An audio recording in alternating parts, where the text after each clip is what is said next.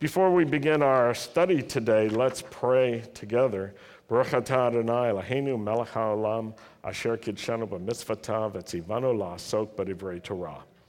Blessed are you, Lord our God, King of the universe, who sanctifies us with his commands and commands us to engross ourselves in the words of Torah. Amen. Today has been such a special time as we have received new members and welcomed new members into the congregation. Joining a congregation is such an important part of the life of faith. It's, it's a way of saying that this is a place where the Lord wants me to put roots down so that I can be established. It's a way of saying that to the Lord. It's also a way of saying it to yourself and a way of saying it to other people because God wants us to be established. He wants us to put roots down. He wants us to thrive and to have uh, lives that are meaningful and important. That's one of the themes of this week's Haftorah uh, reading from Jeremiah. You can turn to Jeremiah chapter 17 if you have your Bibles. Incidentally, do you have a Bible with you? Show it to me if you have one. I, have got a Hebrew English Bible I like. I've got a whole bunch on uh, my iPhone, many different kinds. I use them both with joy. Jeremiah chapter 17, starting in verse 7, says this Blessed is the man. And we could say, that the Hebrew could also be read, Blessed is the woman, because it's speaking universally. Blessed is the one who trusts in the Lord.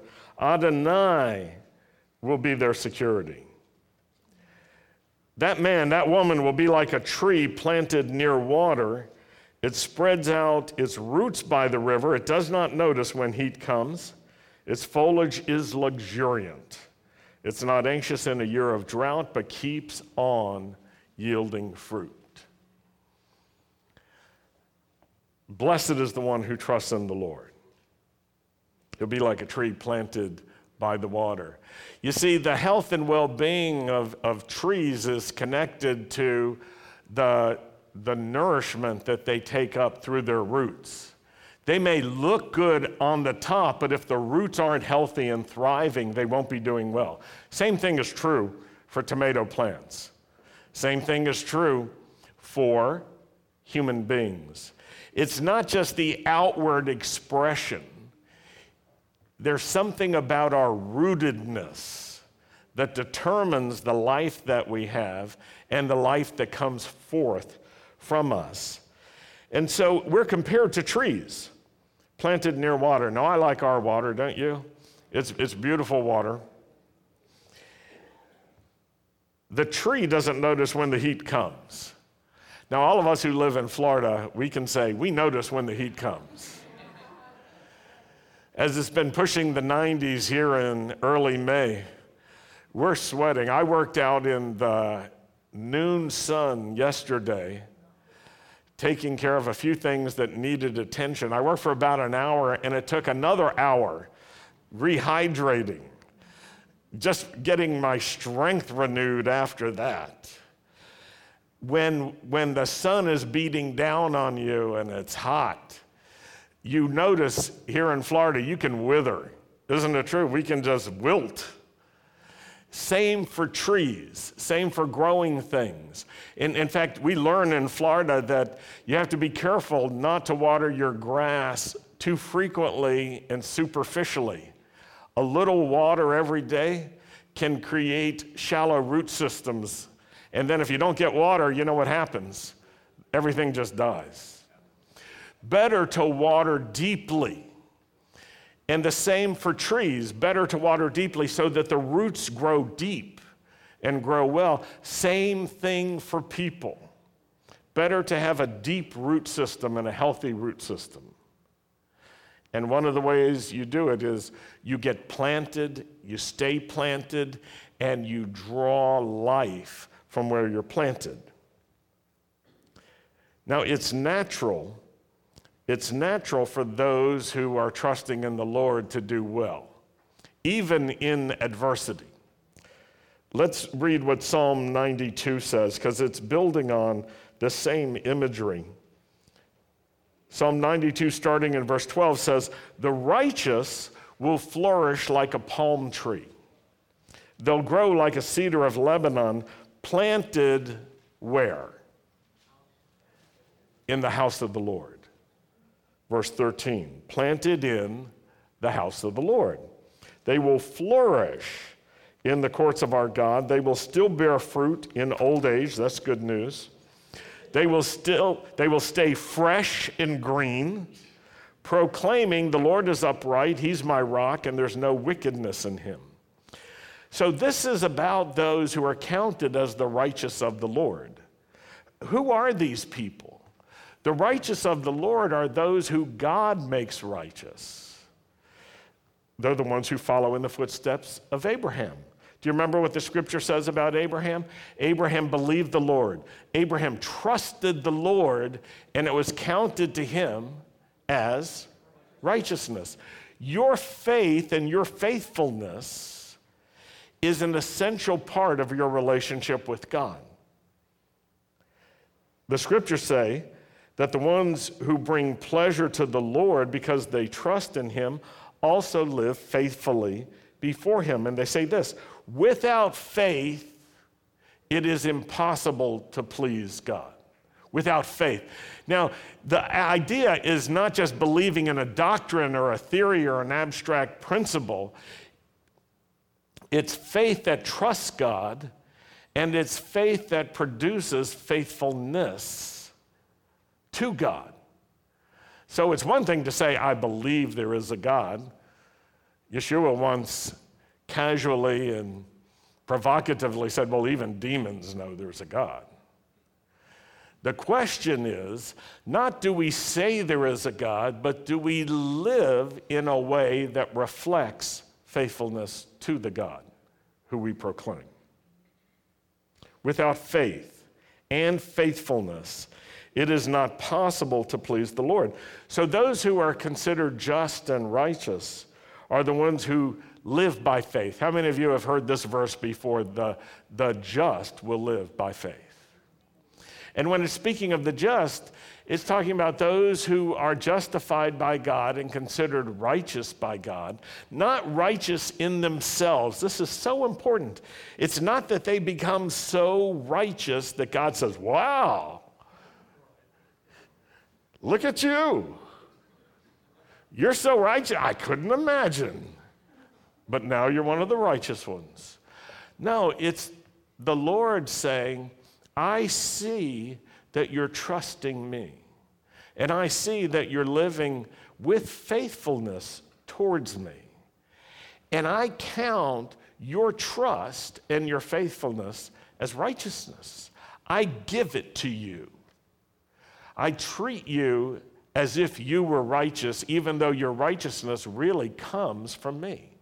That's what the Lord is saying. And so we could translate that idea as this those who are just and righteous will live by their faith and their faithfulness. Again, it's not enough just to believe or to give mental assent to something, it should be reflected in our lifestyle, in, in our day to day living. Do you remember Yeshua told a story about two people who were building? One built his house on sand, the other one built his house on rock. Now, the way he told the story was this He said, The one who hears my words and puts them into practice, this is the one who builds his house on rock. And when the storm comes, say when the storm. When the storm. Not if the storm. How many of you can verify that? The storm comes. It's not just one storm that comes. When the storm comes and beats against that house, it will remain standing. Now, another one builds his house on sand. This is the one who hears, Yeshua said, hears my words, but doesn't put them into practice, doesn't do them. He's like a naive person or a foolish person who builds his house on sand. And when the storm comes, say that with me, when the storm comes and beats against that house, it will not stand. And to help you understand that, think about the beach here in Florida. And try to remember a time when you were at the beach, maybe one of your kids was building a sand castle.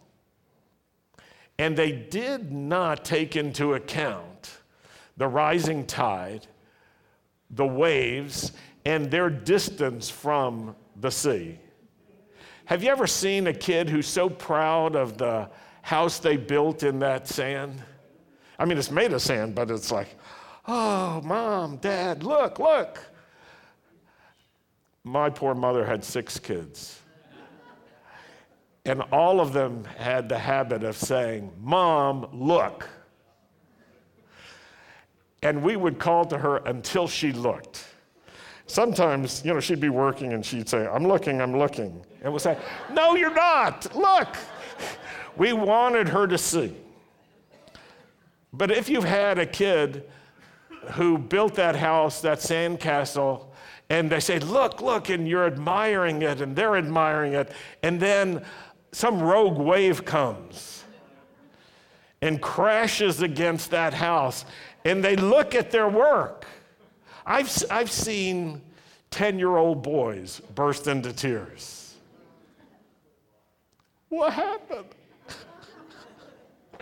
All is gone. Or maybe you were that 10 year old. You've had that experience.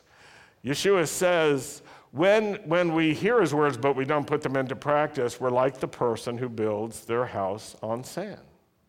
And when the waves come, when the storm comes and beats against that house, kaput. It's gone. So the key is not just hearing, but it's hearing and doing. It's putting into practice what Yeshua says. It's having the kind of relationship that not only trusts God, but is counted by God as faithful because we do what he says. To say that we love him and know him is one thing, but to put into practice the things that he has to say, this is the key for us.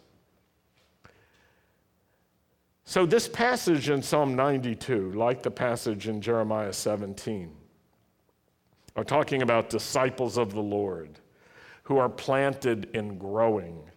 And the question is, where are they planted? Psalm 92 says it so clearly in the house of the Lord. And each congregation that's part of the body of Messiah is a little sanctuary, a little house of the Lord. This is a great understanding that each of us needs to have. We are not planted in some abstraction, we're planted in the midst of real people. Together, we're planted. So today, as we've been receiving new members, we're saying to the Lord all together, We trust you, Lord. We want to live faithfully with you. We want to be planted in the house of the Lord ourselves. We want to grow roots. This is where we want to grow up. This is where we want to bear fruit. Now, I think about this congregation, I think it's a beautiful congregation. Look around, you'll see people who are beautiful. What makes us beautiful is not how we dress or how pretty the world might think we are, but what's inside of us. What really makes us beautiful is that we honor the Lord together, that we join together in order to become a holy place for the Lord, both individually and corporately as a congregation. This is a place where the Lord can dwell. He said, Build for me a sanctuary so that I can dwell with you. This is a place where the Lord can be made visible through the way we live and the way we love each other. Now, I can tell you, wonderful congregations don't happen accidentally. They're the result of many people who intentionally join together and embrace the life of faith. Each person who serves in the ministry of this congregation helps make it both functional and beautiful. And I want to commend our new members for their service in the congregation. I want to commend those who have been serving in the congregation as well. Your service to God is so important. You remember that word that God gave Moses to tell Pharaoh, Let my people go so that they can serve me? The purpose of our freedom is so that we can have real life by serving God and serving together. It's a wonderful thing. And it takes time, it takes energy, it takes commitment, it takes perseverance. It's, it's like marriage in that respect. Yesterday, I was talking to a salesman, and I told him that Sandy and I were about to go away for a few weeks uh, because we, we do around our anniversary. And I said, It's our 42nd anniversary in just a few days. And he looked at me like I maybe was from another planet. Nice guy, but he said, Wow, that takes a lot of patience.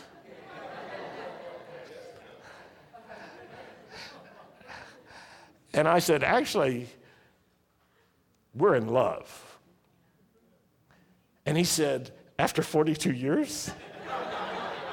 and I said, Yeah, we're like newlyweds. We like being together. If you have a valuable relationship, you give time to it. Anything that's important to you, even a hobby, requires time, right? And so Sandy and I take time around our anniversary so that we can be together without you guys. Every time I say that, if she were here, she would be like, don't say that. Because she, I, she's much more proper than I am. but really, you need time. You need time to invest in a relationship, to keep it fresh, to, to renew it, to restore it. Time where you can sit together and make googly eyes at each other, talk to each other, walk hand in hand not be distracted by other people and other things. One thing I really like when I've got time alone with Sandy is to have nothing scheduled. People say, Well, what are your plans? And I tell them, My plan is to do nothing except what we end up doing. I don't want to have to be somewhere because I have to be somewhere every day, all the time. My life is, you know, I'm sure you can relate to that not to have demands on time, but to be able to just freely spend time together is such a wonderful thing.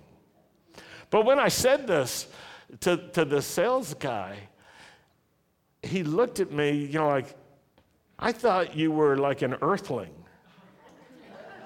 but maybe you're from another planet. At least that's how I interpreted his expression. But I, I want to tell you this if you have a good marriage, tell people about it. They need to hear. It's not, it's not so common as you might think. It takes effort, it takes commitment. And if, you, if you're giving commitment and you go through the ups and downs, and everybody has ups and downs, you understand that. Everybody has challenges, everybody has difficulties. No one's exempt. But if, if you're honoring your marriage and honoring the Lord, tell people that you really love your spouse. Tell them that you're, you're really uh, happy to be married to the person that you are married to. Well, in the same way, if you're serving in the congregation and you're bearing fruit, be happy about it and tell other people.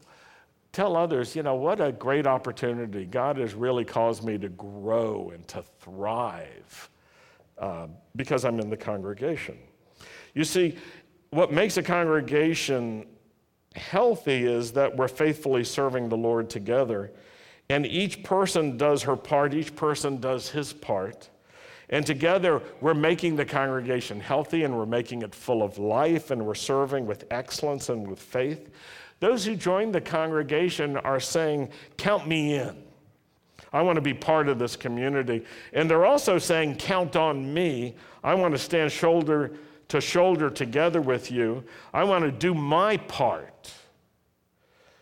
Count me in, count on me. That's how we get planted, that's how we put down roots, that's how we become fruitful together. Now, I want to think for a moment about what makes a messianic synagogue distinctive by looking at a few aspects this is a place where Jewish people can thrive who love the God of Israel and his Messiah. I can tell you there aren't many places where Jewish people who believe in Yeshua can be at home. Because either their Jewishness will be out of place or their faith in Messiah will be out of place. But in a messianic synagogue, they both fit in. We have three loves that we combine here love of God, love of the people Israel, and love of the Jewish Messiah. Love of God is foundational. Love of the Jewish people goes with it. How can we love the God of Israel if we don't care about Israel? And we love the Jewish Messiah. And this is a place where these loves come together beautifully. But there's another aspect that's just as important. This is a place where Jewish people and people from any other nation, any other ethnic group, any other people group can be joined together. And we can form a community together. What joins us? Well, what joins us is that we share these three loves the love of God, the love of the people Israel, and the love of the Jewish Messiah.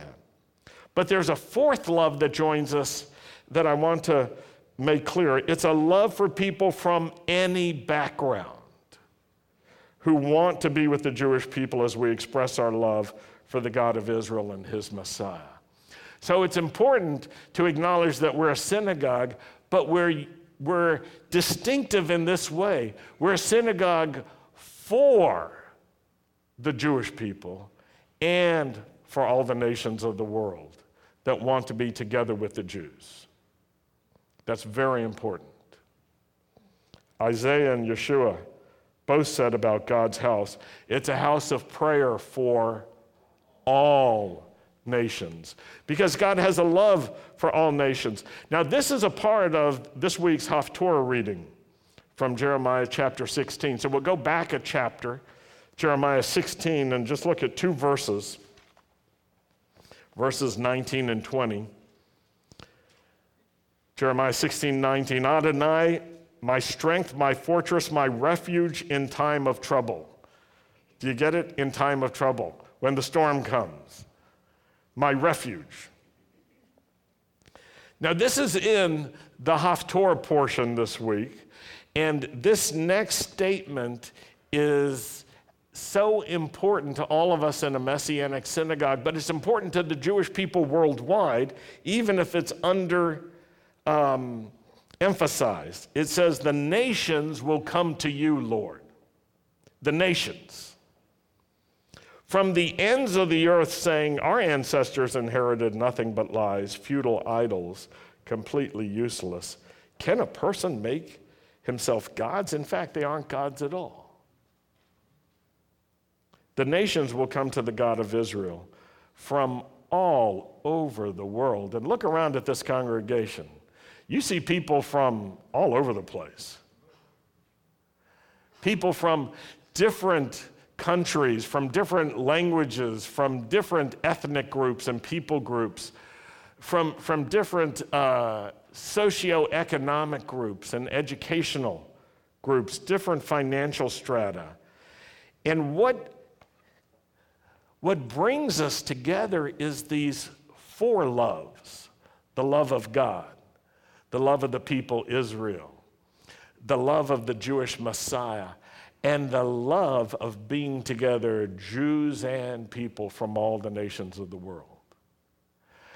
Now, in, in many ways, some Jewish people have, have gotten the idea that we should be in a ghetto. And the reason is we can't trust anyone. We have no true friends. We're on our own. We need to withdraw into a fortress, if you will, because everyone's against us. But the prophet Jeremiah didn't think that way. Now, let's just do a quick check. Jeremiah, was he a Jewish prophet? Yeah, he was. Okay, so we're talking about Jeremiah the Jew, not the bullfrog. Jeremiah.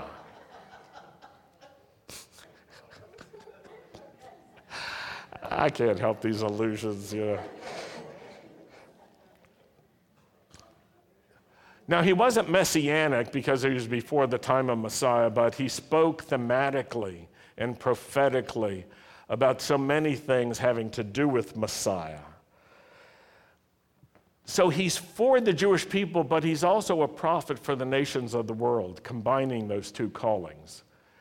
And he has this understanding that the Jews should not just feel like everybody's an enemy, even though he's ministering during the time leading up to exile, where the, the sovereignty of the state of Israel is, is being destroyed. But he's got this view that God's at work and God is going to do something to bring Jews together and people from other nations together. And that's what this word is all about. The nations will come to you from the ends of the earth. Look around and, and take note of this. This is something that we see here at Beth Israel. People gathered from many different places, many different ethnic groups joining together. And how is it possible at a time when there's such such polarization and so much alienation there's so much identity politics going on where, where people forget that, that God loves the world, and that's why He gave His Son. He loves the whole world, He wants to rescue the whole world. So, how is it possible that people from such diverse backgrounds can actually want to be together, serve together, worship together, and build strong relationships together? I can tell you this it's the fruit of the Holy Spirit. The Holy Spirit in you will cause you to care about people who are different from you and make you able to connect with them, to value them, and to build strong relationships with them.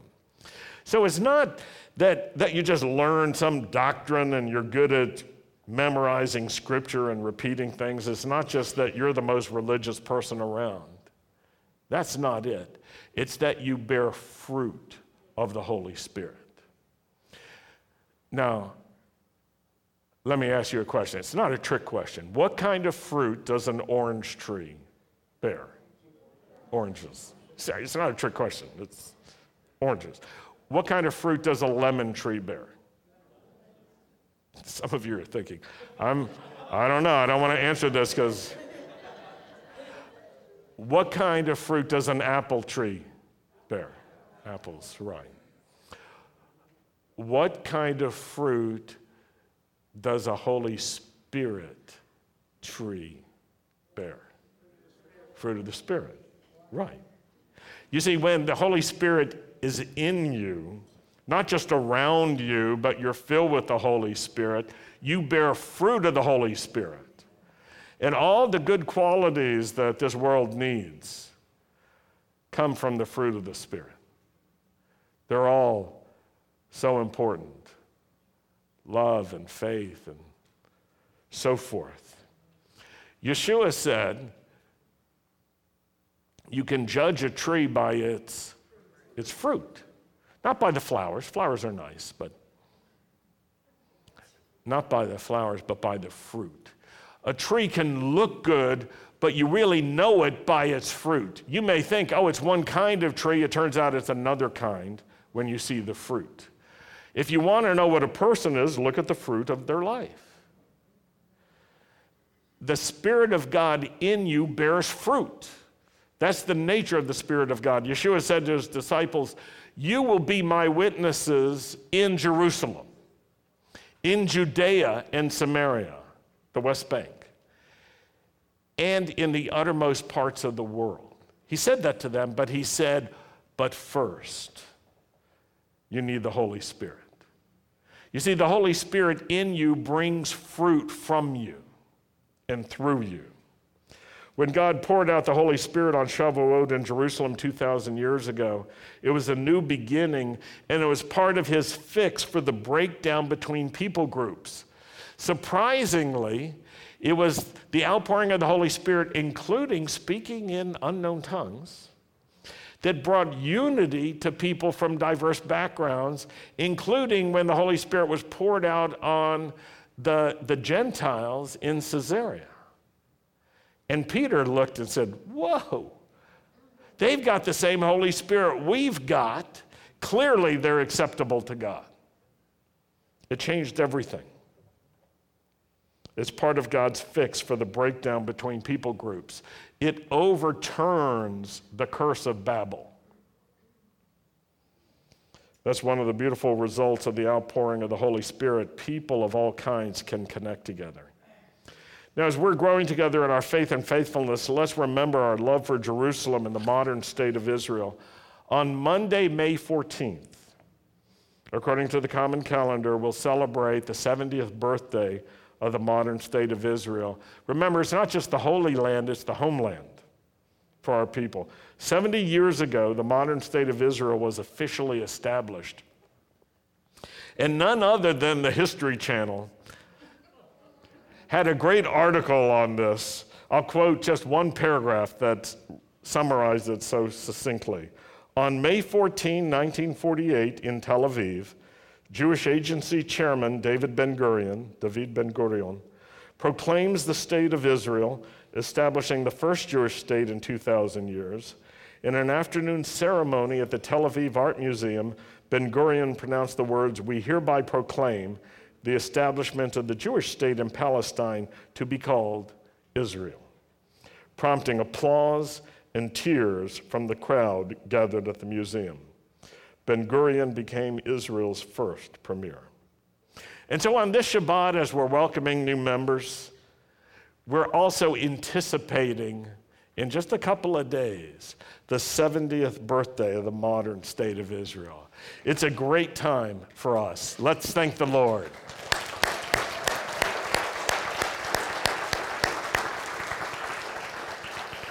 And let's pray. Lord, we thank you for your goodness. We thank you for your faithfulness to us, for your mercy. You are the rock. You are our, our strong tower, Lord. You are our safety. You are our salvation. Thank you, Lord, that through you and you alone can we have atonement in your righteousness imparted to us. We bless you in Yeshua's name. Use us, Lord, to be fruitful, to bring honor and glory to your name as we lift up the name of Yeshua, that every one of us would be drawn to you. Amen. We're going to close with Aaron's blessing. Don't forget at 12:30, you're always supposed to get your kids if you have kids.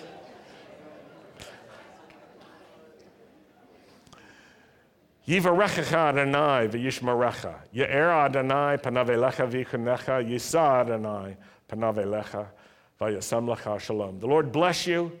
The Lord keep watch over you and protect you. The Lord cause the light of his face to shine upon you and be gracious to you. The Lord lift up his face to you and give you his peace. In the name of Yeshua, the Prince of Peace. Amen. Shabbat Shalom.